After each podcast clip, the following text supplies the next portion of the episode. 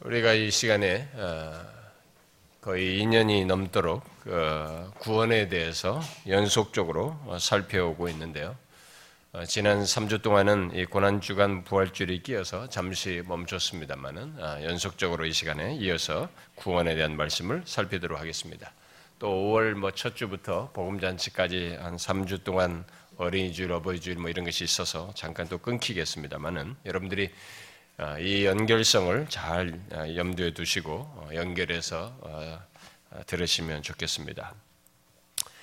우리가 이 구원에 대해서 제법 길게 처음부터 어, 살펴오고 있는데 하나님께서 구원을 계획하신 것에서부터 예수 그리스도께서 우리의 구원을 위해서 십자가에서 이루신 것 그리고 그 2000년 전에 예수 그리스도께서 우리를 위해서 죽으신 것이 어떻게 2000년이 지난 나에게 관계가 있는지, 어떻게 나에게 그것이 적용될 수 있는지, 바로 그 문제를 성령께서 어떻게 적용하시는지를 연속적으로 연결해서 살피고 있습니다. 그렇게 성령께서 우리에게 구원을 이렇게 적용하시는 어, 어, 그 역사의 내용 속에 성화라고 하는 것이 있어서요. 성화, 우리를 거룩하게 변화시키시는 이런 구원의 역사를 성령께서 행하신다는 사실을 지금 최근에 우리가 살펴오고 있죠. 아, 우리는 아, 우리를 이렇게 불러서 거듭나게 하시고 어, 그 뒤로부터 우리를 이렇게 하나님 앞에 갈 때까지 임종하여서 주 앞에 설 때까지 우리를 이렇게 지속적으로 거룩하게 변화되게 하시는 이런 성화를 우리가 지속적인 성화라고 하는데 우리가 지금 지속적인 성화에 대해서 어, 살피고 있습니다. 우리의 이런 지속적인 성화는 아, 달리 표현하면 성령을 따라서 행하는 가운데 아, 있는 것이어서 그 성령께서 우리를 이끄시는 것을 따라가야만이 이 거룩한 변화, 성화가 있게 됩니다. 그런데 성령께서 우리를 어떻게 이끄시냐면 일반적으로 바로 말씀을 통해서 우리를 이끄시고 말씀을 통해서 우리를 거룩하게 하시기 때문에 아, 우리가 앞서서 살핀 것이 바로 그것이었습니다. 성령께서 그의 말씀을 통해서 우리를 거룩하게 변화시키신다라고 하는 사실을 최근에 아, 살폈습니다. 그런데 성령께서 말씀을 통해서 우리를 거룩하게 변화시키실 때 어떤 일을 하심으로써 변화시키는가라고 했을 때 디모데후서 3장 16절 말씀을 가지고 어, 세 가지를 얘기했었죠. 16, 17절을 가지고 아니, 네, 가지요. 네 가지의 그런 변화를 성령께서 말씀을 가지고 하신다라고 했습니다. 뭐였습니까? 첫 번째가 교훈하는 것이고, 말씀을 통해서 우리에게 진리를 알게 하시고 교훈하시는 거죠. 두 번째는 책망하는 것입니다. 그러니까 말씀을 통해서 우리의 죄를 밝혀서 자각하게 하심으로써 거룩하게 하시는 거죠. 또 바르게 하는 것입니다. 회개하여 돌이키도록 제대로 된 교정을 시켜주는 거죠. 그 다음에는요, 의로 교육하는 것입니다. 우리로 하여금 어, 신자로서 이 거룩한 모습을 갖도록 훈련하고 어, 양육하고 가르치는 어, 교육하는 그런 모든 것들을 성령께서 말씀을 통해서 하신다고 그랬습니다. 따라서 우리 중에 성화가 잘 이루어지고 있는 사람들은 자연스럽게 이게 있겠죠. 성령의 감동하심을 따라서 이런 네 가지의 모습이 자신 안에서 말씀을 통해서 일어나고 있겠죠. 그게 이제 신자에게 성화가 잘 이루어지는 사람들에게 일어나는 어, 현상입니다. 아, 결국 아, 그렇다 보니까 하나님의 말씀에 대해서 말씀이 나에게 이런 교훈, 책망 바르게 하고 의로 교육하는 이런 역사를 경험하지 않고 오히려 하나님의 말씀에 대해서 이렇게 소극적이거나 사모함도 없다거나 뭐 지루해하거나 어, 별로 이렇게 뭐 성, 말씀을 가까이 하지도 않는다거나 어, 심지어 예배 속에서 말씀을 잘 듣지도 않는다거나 뭐 졸기도, 졸기도 한다거나 이런 사람들은 사실상 교훈과 책망과 바르게 함과 의로 교육함이 되지 않기 때문에 아무래도 이 사람들에게는 거룩한 변화가 잘 일어나지 않죠. 더디게 뭐 잘 일어나지 않습니다. 아, 오히려 그런 것이 없는데도 교회를 다니는 신자처럼 하기 때문에 오히려 위선의 옷을 자꾸 더 입혀서 어, 덧입게 되겠죠. 그런데 사실 그런 케이스, 그런 경우들이 사람들에게 있는데 그런 것들에 대해서 어, 사실 더 심각한 것은 그런 자신의 상태를 모르면서 지속하는 것이에요. 교훈 책망 바르게 하고 의로 교육하는 것이 자격이 없는데도 교회 생활을 하고 소위 신앙 생활을 하는 것입니다. 그것은 어, 굉장히 자신이 이게 외식의 옷을 두텁게 입는 것이 되는 거죠. 성화가 일어나지 않는데 교회 생활을 하고 있는 그런 모습을 어, 갖는 것이죠. 그러나 지속적인 성화를 위해서는 일단 성령께서 말씀을 통해서 우리를 교훈하고 책망하고 바르게 하고 의로 교육하는 것이 우리의 내면과 삶에 반드시 있어야 하는 것입니다. 저는 우리 중에 하나님의 말씀이 그렇게 역사되지 않는 사람이 한 사람도 없기를 바랍니다. 그 분명히 신자이면 그것은 정상적인 모습이 아니기 때문에 그렇습니다. 자, 그러면 계속해서 이제 성, 어, 성경, 어, 성경이 우리의 구원을 성화로 말하면서 관련해서 말하는 또 다른 내용을 어, 이제 오늘 본문 말씀을 통해서 연결해서 살피도록 하겠습니다. 오늘 살필 내용은 우리가 앞서서 살핀 시간 시간에 살핀 것 속에서 포함시켜서 말할 수 있는 그런 내용입니다. 그러나 별도로 제가 이 구분해서 이 내용을 살피는 것은 아, 이 내용이 우리에게 별도로 다루어서 정리를 하지 않으면 이 성화와 관련해서 오해를 하게 되고 우리가 아, 빗나가는 여지가 아, 있기 때문에 그렇습니다. 그 내용은 오늘 본문이 시사하듯이 성령께서 우리의 성화를 위해 율법을 방편으로 삼으신다는 사실입니다. 우리는 성령께서 말씀을 통해 우리를 성화하도록 거룩하게 변하도록 하신다는 것 속에 율법이라고 하는 이 말을 포함해서 말할 수 있습니다. 말씀을 통해서 변화시킨다라는 말 속에 율법이라는 말을 포함해서 말할 수 있어요. 왜냐하면 하나님의 율법은 아, 일반적으로 말해서 하나님의 말씀이기 때문에 그렇습니다. 우리가 읽었던 어, 로마서 13장에서도 이런 계명 율법의 율법을 쭉 율법을 다 이루었느니라 율법을 이렇게 쭉 열거한 다음에 그 말씀 가운데 다 들었느니라 율법을 말씀으로 똑같이 설명을 하잖아요. 그러니까 말씀이라는 말 속에 율법이 다 포함되어 있죠. 그러나 우리는 우리의 성화와 관련해서 별도로 율법을 말할 필요가 있어요. 그 이유는 어, 성령께서 우리의 성화를 위해 율법을 도구로 사용하여, 사용하고 있다는 것을 어, 사용하고 있음을 성경이 어, 말하고 있음에도 불구하고 많은 사람들이 율법은 더 이상 우리와 관련이 없다고 가르치고 있고 그렇게 배워서 왜곡된 신앙, 왜곡된 신앙과 삶을 왜곡된 성화의 여정을 갖는 일이 있기 때문에 그렇습니다. 우리들의 교회 현실 속에 있어요. 자, 이 내용을 건너뛰고 싶은 생각이 저에게도 있었습니다만은 다소 여러분들이 율법 하면 좀 어려워하기 때문에 피하고 싶은 생각이 있었습니다만은 성화와 관련해서 율법을 무시함으로써 잘못된 성화의 길을 가고 또 그렇게 가르치는 것이 우리 주변에 있고 그런 책들이 제법 많이 깔려 있기 때문에 정리를 할 필요가 있다고 봐요. 자, 우리 중에도 얼마든지 그런 영향을 받아서 여러분들이 그런 생각을 가지고 있는 사람이 얼마든지 있을 수 있거든요. 그래서 앞선 말씀에 연결해서 성화와 이 율법의 관계를 어, 연결해서 살피려고 합니다. 자, 먼저 한 가지 제가 질문을 해보겠습니다. 여러분들은 어, 율법이라고 하는 말을 들으면 무엇이 떠오릅니까? 법이죠. 우리나라 우리 흔한 말은 법 이렇게 해도 됩니다. 근데 성경이 그것을 율법으로 이렇게 아, 번역을 해서 표현을 하는데 자 율법이라는 말을 들으면 여러분들이 무엇이 떠오릅니까? 율법. 교회에서 흔하게 듣잖아요, 우리가. 율법이라는 단어를 들으면 여러분들은 무엇이 떠오릅니까? 뭐가 떠올라요? 죄가 떠오릅니다. 예, 죄가 떠오른다고 그랬어요.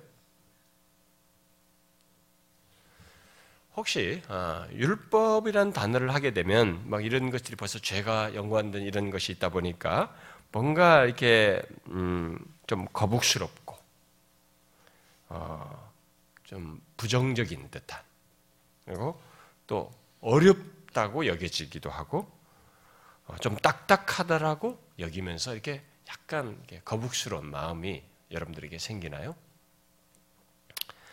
만약 여러분들이 율법이라는 단어에 대해서 그런 부정적인 쪽으로 이렇게 생각들이 있고 마음이 있다면 성경이 말하는 율법을 아직 잘 이해하지 못하고 있어서 아, 그런 것이라고 생각하면 됩니다.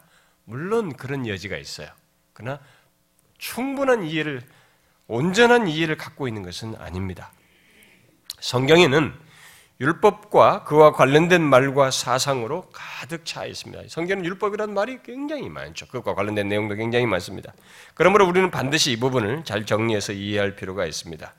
우리는 신약 성경에서 예수와 함께 죽고 산 신자, 예수 믿는 그리스도의 신자들은 신자는 더 이상 율법 아래 있지 않다는 말씀을 보게 됩니다. 또 율법을 자유하게 하는 율법이라고 말하는 것도 어, 보게 됩니다. 율법은 구약 시대에 해당하는 것으로 생각하는 많은 사람들은 이런 말씀들을 이게 어, 잘 수용하지 못하는 어려움을 겪고 있어요. 아, 율법에 대해서 그래서 율법은 어, 예수 믿는 우리와 더 이상 상관이 없다라는 쪽으로 그런 용어들과 설명이 있다 보니까 성의 표현이 있다 보니까 많은 사람들이 그렇게 생각하는 경향이 있습니다. 어떻어요? 여러분들은 율법은 예수 믿는 우리와 더 이상 상관이 없는 것입니까? 아니면은 예수 믿는 우리에도 계속 우리들이 순종해야 할 음, 계명 말씀이라고 생각하십니까? 전자입니까? 후자입니까? 예? 뭐예요? 율법은 더 이상 우리와 상관이 없어 예수 믿는 사람에 상관이 없는 겁니까? 아니면 예수 믿고 난 뒤에도 우리가 관련이 됩니까? 관련이 됩니까? 네. 좋아요. 아, 먼저 뭐 오늘 설교가 벌써 처음부터 제가 이렇게 했으니까 성화와 관련되니까 벌써 답은 뒤쪽으로 가 있긴 하죠. 음. 일단 오늘 말씀이 성화의 율법이 관련되어 있어서 어, 우리는 끝난 이 율법이 끝난 것이 아니라고 하는 것을 여러분들은 이미 예측을 하게 됐는데요. 혹시 여러분 중에도 율법은 이제 끝났다고 생각하는 사람이 있는지 모르겠어요. 아, 이 시간에 율법이 어떻게 우리의 성화와 관련되는지 그런 사람들은 더욱 정리를 잘 할 수 있기를 바랍니다. 오늘 우리가 읽은 본문 말씀은 우리의 성화에 율법이 깊이 관련되어 있다는 것을 분명히 증거하고 있습니다. 물론 바울은 여러 곳에서 예수 믿는 우리들이 율법으로부터 벗어났고 그리스도는 율법의 끝이다라고 말하고 있습니다. 그러나 그러면서도 새로운 순종, 곧 그리스도인으로서의 새로운 삶에 대해서 말할 때 다시 율법을 거론해요. 다시 율법으로 돌아가는 것을 보게 됩니다. 아, 그것은 그것을 그의 모든 명령어가 더 잘 말해줍니다. 오늘 읽은 말씀에도 그런 걸 보이지만은 이 명령법에서 그것을 더 잘 볼 수가 있죠. 그런데 오늘 본문 로마서 8장 3절과 4절에서 바울은 율법이라는 말을 사용하여서 율법과 우리, 우리 그리스도인을 연결시키고 있습니다. 곧 우리 그리스도인들에게 율법의 요구가 어떻게 이루어지게 되는지를 말하고 있습니다. 어떻게 이루어진다는, 이루어지는 것으로 말하고 있습니까? 먼저 3절 말씀대로 그리스도께서 하신 일에 근거해서, 근거해서, 곧 그리스도 안에서 우리에게 율법의 요구가 완전히 이루어지게 된 것에 근거해서 이어서 그 영을 따라 행하는 것을 말하고 있습니다. 곧 성령을 따라 행하는 가운데서 율법을 이루어지는 것으로 얘기하고 있습니다. 그 말은 예수 믿는 신자들이 성령의 역사와 도움 속에서 율법을 이룰 수 있다는 것을 말하는 것입니다. 이 말씀에서 바울은 예수 믿는 신자를 육신을 따르지 않고 성령을 따라 행함으로써 율법을 이루는 자들이라고 말하고 있습니다. 또 오늘 두 번째로 읽은 그 13장 말씀에서도 이웃에 대한 사랑을 율법의 성취로 말하면서 구약에서부터 말한 10계명 중의 뒷부분 몇 가지를 언급하고 있습니다. 가늠하지 말라, 살인하지 말라, 도둑질하지 말라, 어, 뭐, 예? 탐내지 말라는 것과 그 외 다른 계명들이 있을지라도 이렇게 말하고 있습니다. 곧 그 계명들을 이웃 사랑과 연결해서 말하면서 사랑을 율법의 완성으로 말하고 있습니다. 이런 내용을 예수 믿는 신자에게 말하고 있거든요.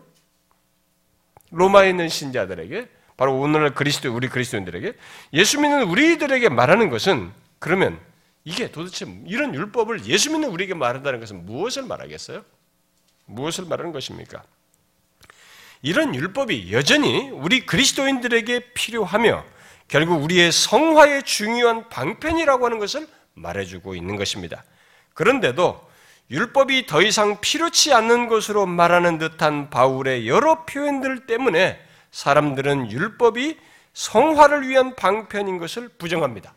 예수 믿는 신자에게는 더 이상 관련이 없다는 논지를 펴고 있습니다.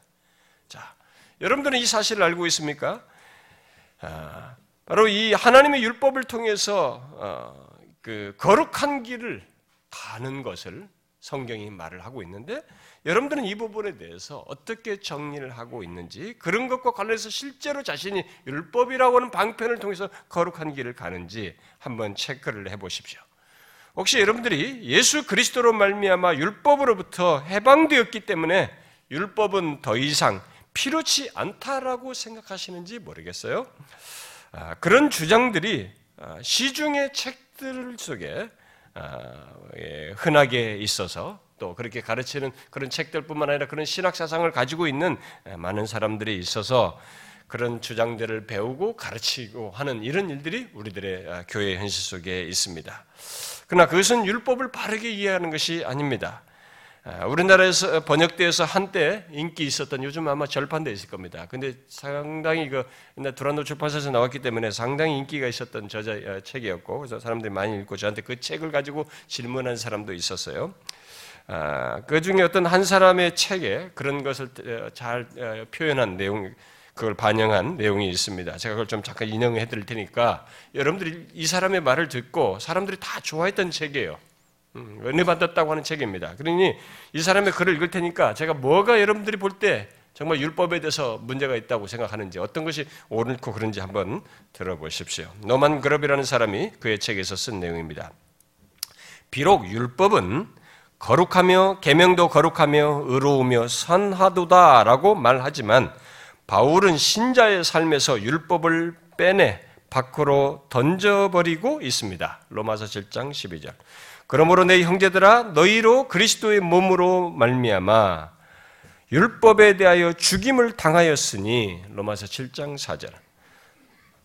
또 이제는 우리가 아, 얽맸던 것에 대하여 죽었으므로 율법에서 벗어났으니 로마서 7장 6절. 그리스도께서 우리를 위하여 저주를 받으사 받은 바되사 율법의 저주에서 우리를 속량하셨으니 갈라디아서 3장 13절. 얼마나 강력한 선언입니까? 아, 그러나 대부분의 신자들은 율법에 관한 성경의 선언을 반쯤밖에 받아들이지 않습니다. 그만큼 복음을 복음되게 받아들이지 못하는 것이며 거꾸로 말하면 율법의 의미를 약화시키는 것이기도 합니다. 왜냐하면 하나님 앞에서 아무나 율법으로 말미암아 의롭게 되지 못할 것이 분명하니라는 말씀을 그대로 받아들이지 못하기 때문입니다. 갈라디아 3장 11절. 율법은 더 이상 우리에게 요구할 것이 없으며 더 이상 우리를 정죄할 수도 벌줄 수도 없습니다. 그러나 대부분의 성도들은 애매모호한 상태에서 자기들이 율법에 매여 있다고 느끼며 그렇게 행동하고 또 이것이 훨씬 안전하다고 믿습니다. 이것은 이런 면, 이 사람이 지적한 이 말은 실제로 우리들의 교회 현실 속에 있어요. 율법주의적인 신앙생활하는 사람들이 실제로 이렇기 때문에 그런 현실이 있는 건 맞습니다. 그는 계속해서 말합니다. 그러나 바울의 어조는 율법을 끄집어내어 보따리를 싼 다음 내다, 내다 버리라는 식입니다. 그것도 율법의 어떤 기능이나 결과가 아니라 율법 자체를 내버리라는 말입니다. 이렇게 확정합니다. 그리스도는 율법의 마침이 되시니라. 그리고 나서 좀 뒤에 이렇게 말합니다. 그러므로 우리는 그리스도와 함께 율법에 대하여 죽었습니다. 그리고 율법이 아닌 다른 것, 곧 부활하셨, 즉 부활하셨으며 우리 안에 거하시는 연합되었습니다만 우리를 우리를 우리를 외적인 율법의 초등 종교 대신 어른을 위한 성숙한 신앙, 즉 우리 안에서 율법을 행하시는 그리스도를 소유하는 자리에 이른 것입니다. 이렇게 말하면서 강조하는 것은 율법은 이제 우리와 상관이 없으니 우리 안에 계신 그리스도께서 자신이 원하시는 바를 원하시는 바가 되도록 하라. 또 주님이 내 안에 내 안에 모든 것이 되게 하라. 이렇게 말을 합니다. 자, 여러분 어떻습니까? 굉장히 그럴듯이 하죠. 특별히 이렇게 하면서 율법이 죽었다고 하면서 율법에 대해서 상관이 없다면서 그리스도를 강조했기 때문에 우리에게 더 감동적이고 성경에 충실한 것처럼 보여집니다. 그리스도 중심적인 것처럼 또 보여지기도 하죠. 그런데 도대체 여기에 무엇가 문제가 있겠어요? 사실 이와 유사한 주장은 율법과 복음을 철저하게 분리한 루터파 교회에서도 쉽게 볼 수 있어요. 그리고 오늘날 은혜주의자들이 은혜주의자들의 가르침 속에서도 이와 유사한 내용을 볼 수 있습니다. 또 요즘 한국교회 안에서 인터넷 설교로 유명한 김성수 목사라는 사람의 그 율법에 대한 이해에서도 유사한 이런 견해를 볼 수 있습니다. 이, 이, 그러면서 그들, 그들이 공통적으로 이 율법을 이런 식으로 생각하면서 내세우는 대안은 다 거의 비슷해요. 그저 예수 그리스도 안에서 율법에 성취된 것을 공통적으로 강조하면서 모든 행위에 대한 그런 말씀들은 율법주의적인 것으로 치부하면서 오직 주 예수를 바라보라 라고 강조를 합니다. 아, 그러면서 율법을 이루신 주님이 내 안에서 나타나시게 하라. 어? 다른 것이 아니라 내가 뭘 하려고 하지 말고 율법을 이루신 그리스도께서 내 안에서 나타나시게 하라. 논리상으로 보면 굉장히 그럴듯합니다. 조금 전에 인용한 그 아, 노만 그럽은 앞에 인용한 말 뒤에 보통 그와 같은 주장을 하는 사람들이 하는 말을 이어서 어, 덧붙였어요. 완전 율법 폐기로 어, 율법 폐기를 주장하는 사람들이 흔히 하는 말입니다. 이렇게 말했어요.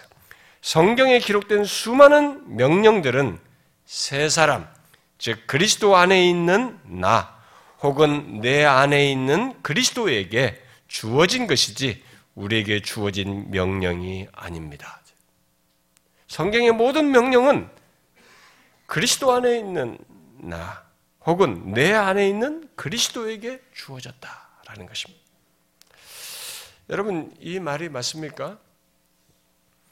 성경의 모든 명령들은 우리에게 주어진 것이 아니라는 논지가 되는 것입니다. 결국 결국 우리 안에 계신 그리스도에게 주어진 것이라는 논지를 펴고 있는 것입니다. 이것은 이상한 주장입니다.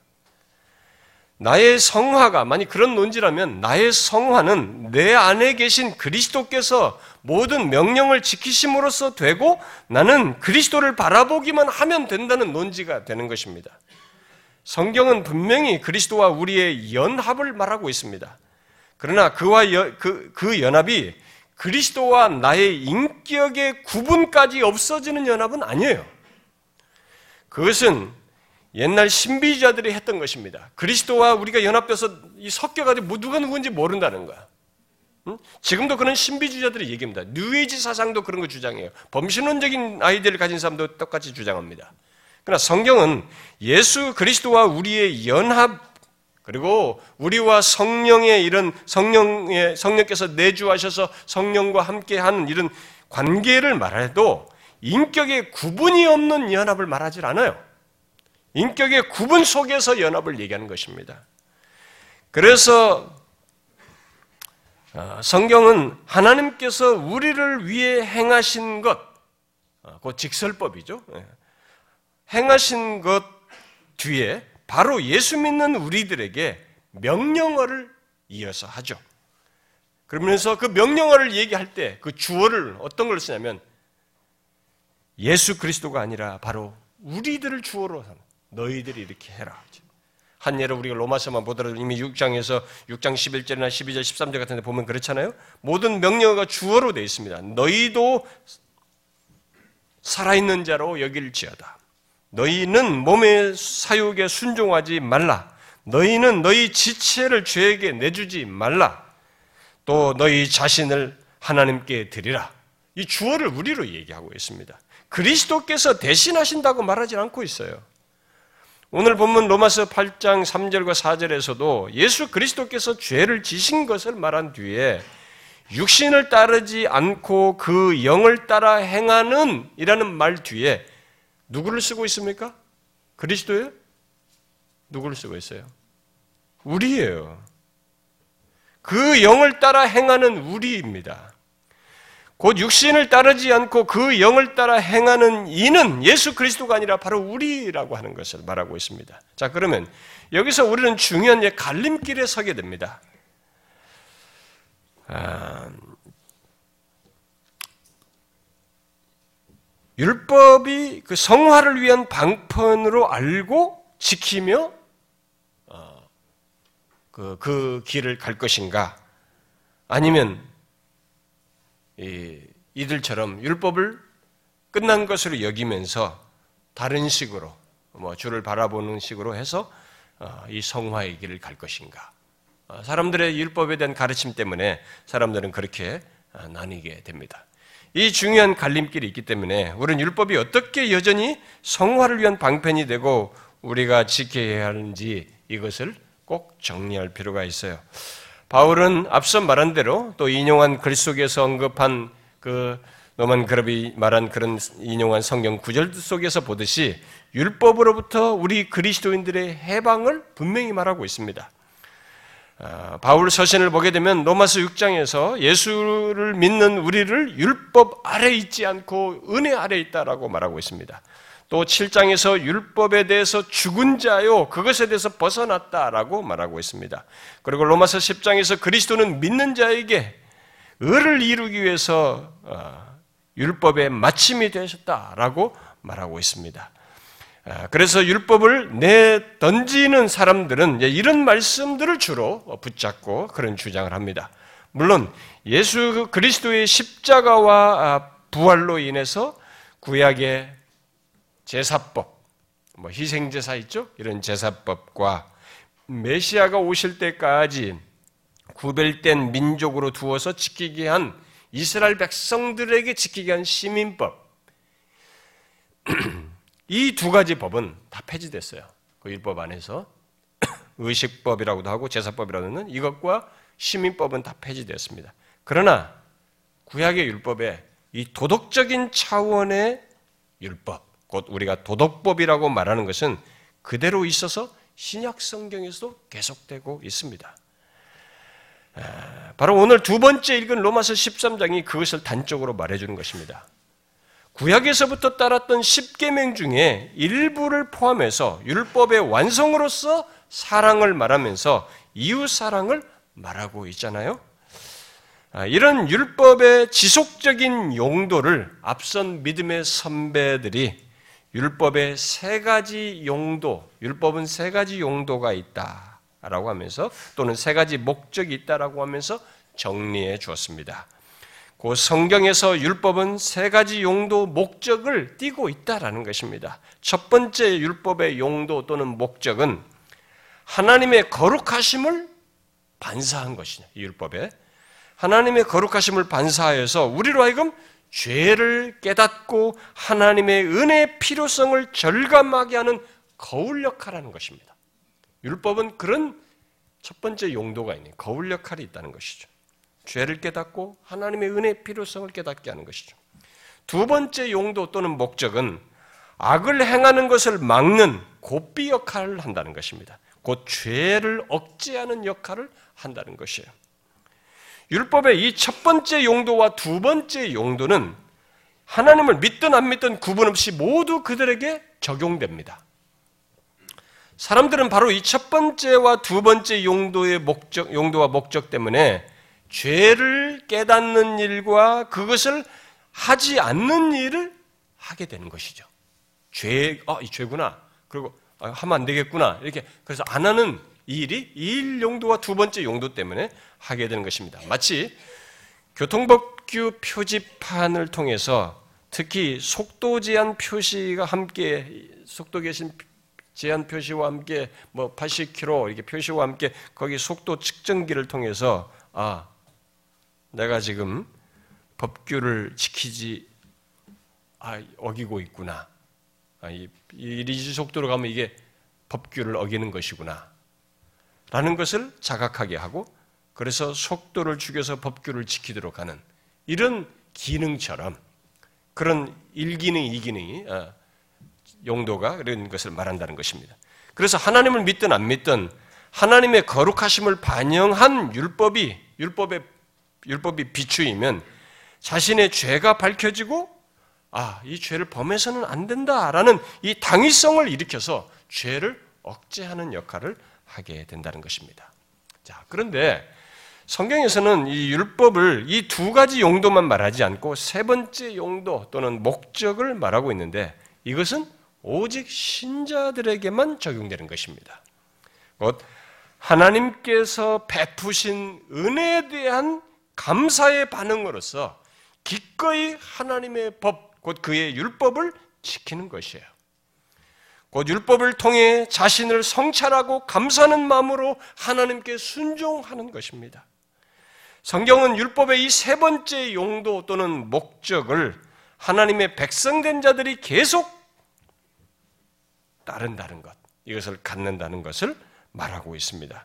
그래서 하나님께서는 구약에서 십계명을 주셨을 때에도 나는 너를 애굽 땅 종됐던 집에서 인도해낸 너희 하나님 여호와라는 말을 먼저 한 뒤에 그 계명을 그 뒤은 계명들을 말함으로써 십계명을 말함으로써 하나님으로부터 구속받은 그의 백성으로서 지켜야 한다는 것, 곧 감사함으로 지켜야 할 계명이라고 하는 것을 명백하게 밝히셔요. 같은 맥락에서 시편 1편 기자는 여호와 율법을 즐거워하며 그 율법을 주야로 묵상하는 자에 대해서 말을 하고 있습니다. 또 시편 19편 기자도 그와 동일하게 고백을 하죠. 여호와의 율법은 완전하여 영혼을 소생시키며 여호와의 증거는 확실하여 우둔한 자를 지혜롭게 하며 여호와의 교훈은 정직하여 마음을 기쁘게 하고 여호와의 계명은 순결하여 눈을 밝게 하시도다라고 했습니다.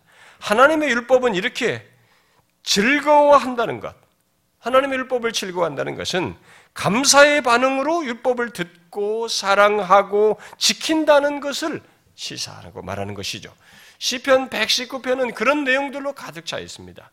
예수님께서도 산상수훈에서 5장에서 율법이나 선지자를 폐하러 온 것이 아니라고 말씀하시면서 누구든지 이 계명 곧 율법이나 선지자의 선지서에서 말하는 계명 중에 지극히 작은 것 하나라도 버리고 또 그 그같이 사람을 가르치는 자는 천국에서 지극히 작다 일컬음을 받을 것이다 라고 말씀하셨습니다. 또 예수님은 10계명 중에 6계명, 5계명에서 10계명의 전체 내용을 이웃 사랑으로 규정하여서 내 이웃을 내 몸같이 사랑하라 라고 말씀하셨어요. 오늘 읽은 로마서 13장도 바로 똑같은 맥락입니다. 그래서 그 계명들을 10계명의 내용들을 얘기하고 있습니다. 또 사도 요한도 우리가 그의 계명을 지키면 이로써 우리가 그를 아는 줄로 알 것이요 그를 아노라 하고 그의 계명을 지키지 아니하는 자는 거짓말하는 자. 자요 진리가 그 속에 있지 아니하되라고 말했습니다. 이렇게 성경은 율법의 세 번째 용도와 목적으로서 하나님의 백성들이 감사함으로 지키며 사랑할 율법이라고 하는 것을 우리에게 말해주고 있습니다. 이 때문에 예수와 함께 죽고 산 신자들은 하나님의 율법을 구원을 위해서가 아니라 의롭다함을 얻기 위해서가 아니라 관계의 충실, 구원하신 그분과의 관계의 충실 차원에서 또 그분의 은혜에 대한 감사의 반응으로서 지키는 것으로 말하고 있는 것입니다. 그러므로 우리는 구원을 얻는데 율법이 필요치 않다는 성경의 증거를 그건 맞아요. 그런 증거를 구원받고 난 이후에도 계속 필요치 않는 것으로 연결시키는 그런 잘못을 해서는 안 되는 것입니다. 사무엘 볼턴이라는 청교도가 청교도는 그리스도인들이 율법에 순종하는 것에 대해서 다음과 같이 말했어요. 전에는 음, 아, 우리는 곧 예수 그리스도를 믿는 신자는 복종한다. 그렇지만 우리의 복종은 이전과는 다른 원리와 능력에 의해서 이루어진다. 전에는 율법적인 관점에서 하는 노예적인 복종이었지만 지금은 복음이라는 관점에서 하는 아들로서의 복종이다. 다시 말해서 거듭난 심령은 믿음과 사랑과 기쁨의 원리를 통해 하나님께 복종한다. 복종하는 마음 또한 다르다. 지금까지는 두려움으로 복종했지만 이제는 사랑으로 복종한다. 전에는 우리 힘으로 복종했지만 지금은 그리스도의 능력으로 복종한다. 복종의 목적도 달라졌다. 전에는 의롭다함을 받고 생명을 얻기 위해서 복종했지만 이제는 하나님의 영광을 위하고 복음의 진리를 받들며 믿음의 진실성과 하나님께 대한 감사함을 표현하기 위해 복종한다. 전에는 양심의 강박에 따라서 복종했지만 지금은 새로운 본성에서 우러나오는 자발적인 동기를 따라 복종한다. 즉, 돌이 밑으로 굴러 떨어지고 불꽃이 위로 올라가듯 지극히 자연스럽게 복종한다 라고 했습니다. 여러분, 바로 이것이 예수와 함께 죽고 산 세 사람이 율법에 대해서 갖는 이해요, 태도예요. 예수는 우리에게 율법은 무거운 짐이 아니에요. 과거처럼 이거 지키면 벌받나 무슨 두려워 노예적인 그런 개념이 아닙니다. 감사함으로써 지키고자 하는 것이고 관계 속에 관계 속의 말씀이기 때문에 그래서 사랑의 음성으로 듣게 되고 주야로 묵상하며 기꺼이 따르고자 하는 말씀으로 음성으로 계명으로 듣는 것입니다. 우리의 성화의 과정에 바로 율법이 그런 용도로 쓰이고 있는 것이죠. 그렇게 사용되고 있는 것입니다. 그러므로 우리들의 성화의 과정에서 율법은 우리들에게 십계명과 같은 하나님의 율법을 어기는 것이 죄가 되기 때문에 그 죄를 범치 않, 않아야 된다는 것을 우리에게 자각시켜주고 그것을 넘어서서 새 사람으로서 그 말씀을 지켜 성화의 길을 가도록 하는 긍정적인 도구와 방편이 되는 것입니다. 성경에서 예수님이나 사도 바울이 비판한 것은 율법 율법주의였어요. 율법주의였지 율법이 말하는 하나님의 도덕과 사랑을 비판한 것은 아닙니다. 그것은 조금도 감하지 않았어요. 율법주의와 율법이 말하는 하나님의 도덕과 사랑을 알고 율법을 지키는 것 사이에는 근본적인 차이가 있는 것입니다. 겉으로는 이게 외면상으로 비슷해요. 왜냐하면 똑같이 다 뭔가를 지켜서 말씀을 지키는 것처럼 외면상으로 비슷해 보이지만 사실 이 둘 사이에는 그 중심에 중요한 차이가 하나, 결정적인 차이가 하나 있어요. 뭐냐면 성령을 따라서 하고 있느냐 아니냐의 차이가 있습니다. 물론 그것이 율법을 감사의 감사와 사랑의 동기를 가지고 지키는 것과 아닌 것으로 이렇게 표시가 나지만 그런 사랑의 동기와 감사를 가지고 지키는 것을 불러일으키는 근원인 자가 누구냐면 성령이에요. 오늘 본문 8장 4절에서 말한 성령입니다. 성령을 따라서 율법을 이루어지게 하는 것입니다. 성령 하나님은 예수와 함께 죽고 산 신자에게 율법이 말하는 하나님의 도덕과 사랑을 불러일으키셔서 율법을 지키도록 감화감동하시고 역사하시는 것입니다. 능동적으로 믿음의 진실함과 하나님께 대한 감사함으로 기꺼이 지키고도 지키도록 역사하시는 것이죠. 바로 그 사실을 선지자 예레미야와 에스겔은 새 언약으로 예언을 했어요. 곧 하나님의 법을 우리 속에 두고 또 우리 속에 새신 성령을 주어 지키게 할 것이다라고 예언을 했습니다. 그래야 해서 실제로 예수와 함께 죽고 산 신자는 성령의 내주하심 속에서 우리 안에 내주하시는 성령으로 말미암아 하나님의 율법을 즐거운 법으로 마음에 두고 따르게 되는 것이죠. 따라서 성령의 내주하심과 함께 그의 율법을 즐거운 법으로 마음에 두고 행하는 것은 그리스도 안에서 새로운 피조물이 됐다라고 하는 중요한 증거예요. 중요한 증거입니다. 그것은 아무에게나 생겨나지 않아요. 그런 일이 누구에게 생겨나겠어요? 여러분 주변에 누구 하나 교회 데려와 보세요. 이 사람이 하나님의 율법을 즐거워하며 그것을 그리스도 안에서 기꺼이 따를 즐거운 법으로 여기면서 감사함으로 지킵니까? 안 되는 것입니다, 여러분. 아무리 해보라고도 안 되는 것이에요. 성령의 내주하심 속에서 가능한 얘기예요. 그러므로 한번 여러분들이 물어보십시오. 자신에게 이런 증거가 있는지 어떻습니까? 하나님의 율법을 즐거운 법으로 여기면서 행하고 있습니까? 그것은 성령이 내주하시지 않으면 생기지 않는 것이죠. 또 오늘 본문 로마서 8장 4절 말씀대로 표현하면 성령을 따라 율법을 이루는 것이에요, 그게. 이것을 퍼거스는 다음과 같이 말했습니다. 새 언약의 신자들은 곧 신약의 신자들 우리들이죠. 그리스도인들이죠. 모세의 경영하에 있던 신자들과 동일한 방식으로 도덕법을 받는 것이 아니다. 이제는 우리 대신에 그 불법의 형벌을 당하시고 그 법령을 성취하신 그리스도 안에서 그 법을 받는 것이고 그리스도의 백성으로 하여금 그들의 생활 속에서 그 법들을 성취하게 하는 성령의 능력 안에서 받는 것이다. 이게 다른 것이에요. 그리스도께서 율법을 다 성취하신 것 안에서 우리는 그 법을 받게 되고 또 성취하게 하시는 성령의 능력 안에서 이 율법을 받는 것이에요. 그러니까 완전히 다르죠. 예수와 함께 죽고 산 신자들이 이렇게 어마어마한 변화를 경험한 것이죠. 그리스도께서 다 이루신 것 안에서 율법을 받고 우리 안에 내주시는 성령의 능력 안에서 율법을 이루는 이 놀라운 지위에 있어서 율법을 대하고 율법을 좋게 여기면서 방편으로 여겨 성화의 길을 가는 것입니다. 이것이 구약 백성과 예수 믿는 우리 사이의 차이예요. 도덕법은 여전한데 그 율법을 이루는 방식이 달라진 것이죠. 우리는 예수 그리스도의 성취의 근거에서 성령의 능력으로 그분의 역사와 도우심으로 이루는 자들인 것입니다. 그때 성령 하나님은 율법을 우리 우리의 성화를 위한 방편으로 사용하셔서 이루시는 것이죠.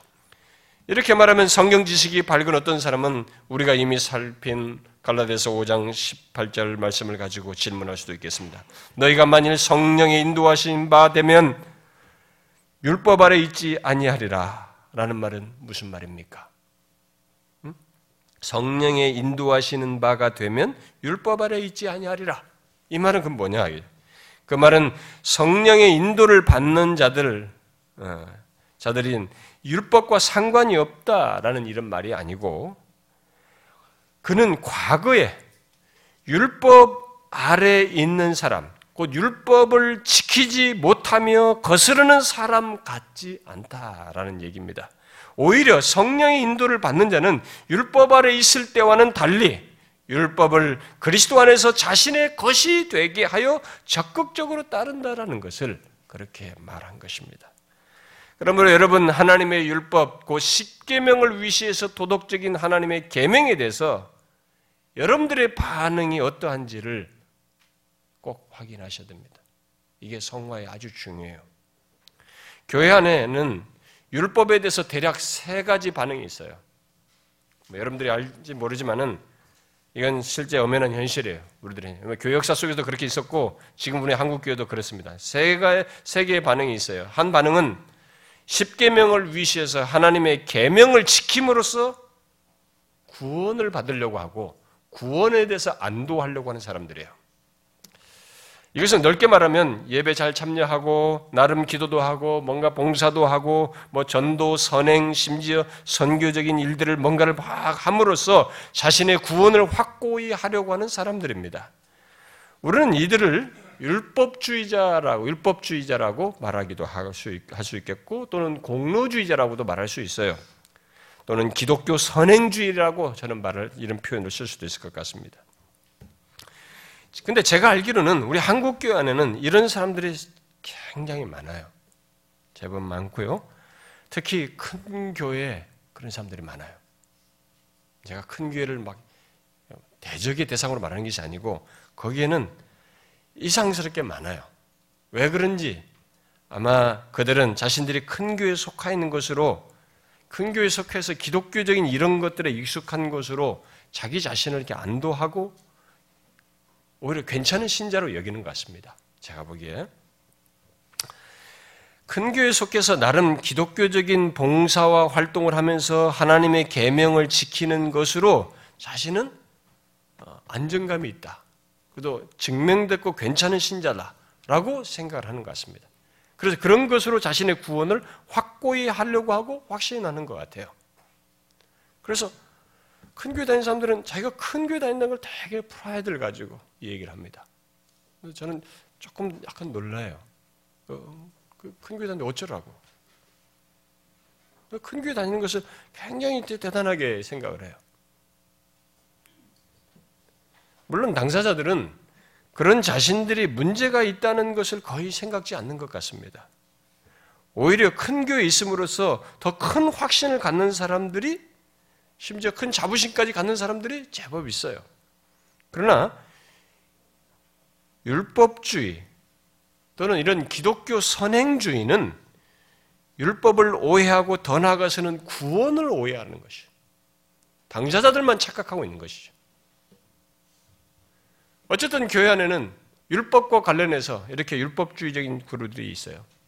제법 큰 부류라고 저는 생각합니다.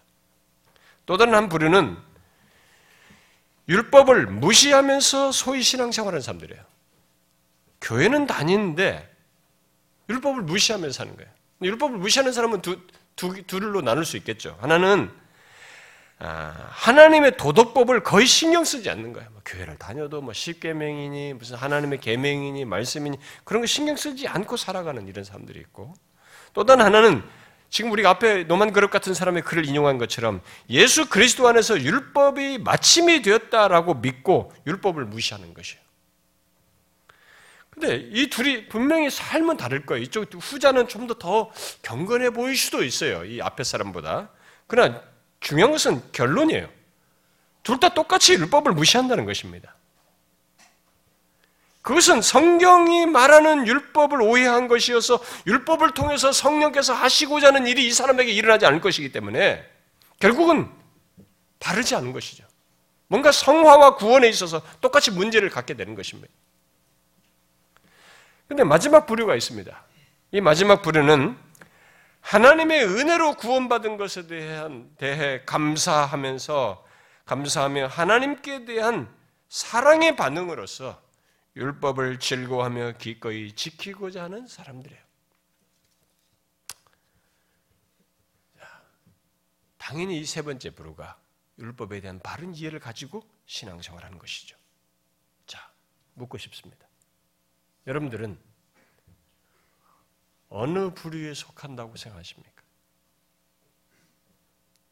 예수와 함께 죽고 산 신자, 성화의 길을 가는 신자는 당연히 이 세 번째 부류입니다.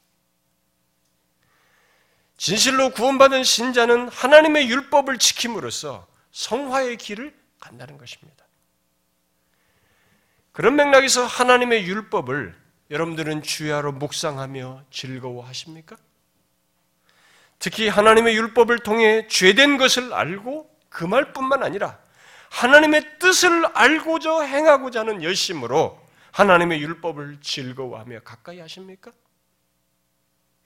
그 사람이 하나님의 율법을 바르게 알고 적용하면서 신앙생활하는 사람이요. 특히 성화의 과정 속에서 성경이 말하는 율법에 잘 반응하고 있는 사람인 것입니다.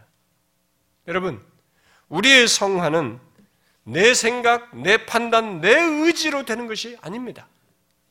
하나님의 율법이 있어야 하고 성령께서 하나님의 율법을 사용하여 우리를 성화로 이끄셔야 그 방편 속에서 우리 성화가 이루어지는 것입니다. 그 때문에 우리는 항상 하나님의 율법을 듣고 주야로 묵상하며 즐거워해야 하는 것입니다. 하나님의 은혜에 대한 감사함으로 기꺼이 그 율법에 순종하고자 하는 것이죠. 그게 바른 것이에요. 오해하시면 안 됩니다. 저는 우리 교회 성도들이 성경이 이렇게 구원을 얘기하면서 정말로 많은 것들을 종합해서 연결시켜서 우리에게 말을 하고 있는데 이 구원을 너무 단순하게 또 자기 방식대로 편리적으로 이 사람들이 이렇게 때문에 저렇게 짜맞춰서 가르치는 이 온갖 잡다한 성경에서 이탈된 지식들에 의해서 어떤 조각 지식들을 어디서 주로 듣고 읽은 책들을 가지고 주선 그 지식을 가지고 구원을 생각하면서 자기 임의적으로 신앙생활하면 여정을 가질 것이 아니라 성경에 충실해서 성경이 이런 구원을 얘기하면서 종합적으로 말하고 있는 사실들을 따라서 양쪽으로 치우치지 않고 균형을 갖고 신앙생활하며 구원의 여정을 가기를 바래요. 특별히 여러분들의 율법에 대해서 오해하지 않고 왜 그렇게 김성수 목사 같은 사람의 그런 그런 어, 가르침이 사람들이 많은 인기를 끄는지 모르겠어요. 그것은 제가 볼 때 오늘 한국 교회 현실이 부정적이기 때문에 현실에 대한 반발 속에서 그 말이 더 먹힌 것 같아요. 그 율법에 대한 오해입니다. 당연히 우리는 그리스도를 바라봐야 돼요. 내 안에서 그리스도께서 주인이 되셔야 되고 그분이 나의 이끄시는 자이고 주재권을 가지고 계셔야 합니다. 그렇다고 해서 성령께서 이렇게 율법을 방편으로 사용하시는 거룩한 용도, 우리를 구원을 얻기 위함이 아니라 사랑의 음성으로 듣고 따르고자 하는 이 용도까지 폐기하면서 그리스도를 바라보는 것으로서 우리의 행실에 관한 문제를 해결하는 것은 굉장히 은혜로운 것 같지만 치우친 것이에요. 그 치우친 증거가 그 사람 안의 신앙의 여정 속에 어떤 식으로든 드러날 겁니다. 어떤 식으로든 드러날 거예요. 그렇지 않아요. 우리는 오늘 이 말씀에서도 얘기하잖아요. 13장에서도 말하잖아요. 우리는 이 계명을 들어야 됩니다. 이 계명에 비추어서 죄인 것을 자각하고 금해야 하며 이런 계명 말씀을 따라서 율법을 따라서 하나님의 뜻이 무엇인지 원하님이 무엇인지를 알고 그걸 따르고자 하는 열심, 즐거워함, 기꺼움을 가지고 순종하면서 구원의 길을 가야 돼요. 이게 신자가 가는 성화의 여정, 구원의 여정 속에서 정상적인 것이에요. 성경이 말하는 것입니다. 저는 여러분들이 성경이 말하는 말을 따라서 이 율법에 충실하게 따르는 가운데서 구원의 여정을 가기를 바래요. 우리들 중에서 여전히 하나님의 말씀에 대해서 반응하지 못한다거나 율법을 서하지 않는다거나 이 하나님의 계명과 말씀이 선포되는 것에 반응하지 못하는 것에 대해서 여러분들은 굉장히 무서워하셔야 됩니다. 예수를 안 믿을 거라면 몰라도 구원의 여정을 가고 싶으면 그것은 안 좋은 것이에요. 율법의 하나님의 말씀에 기꺼운 반응을 하셔야 합니다. 성령께서 여러분들에게 율법을 통한 그런 역사를 일으키실 때 진실한 반응 속에서 참 신실한 신자로서 이 성화의 길을 모두 갈 수 있기를 바래요. 기도합시다.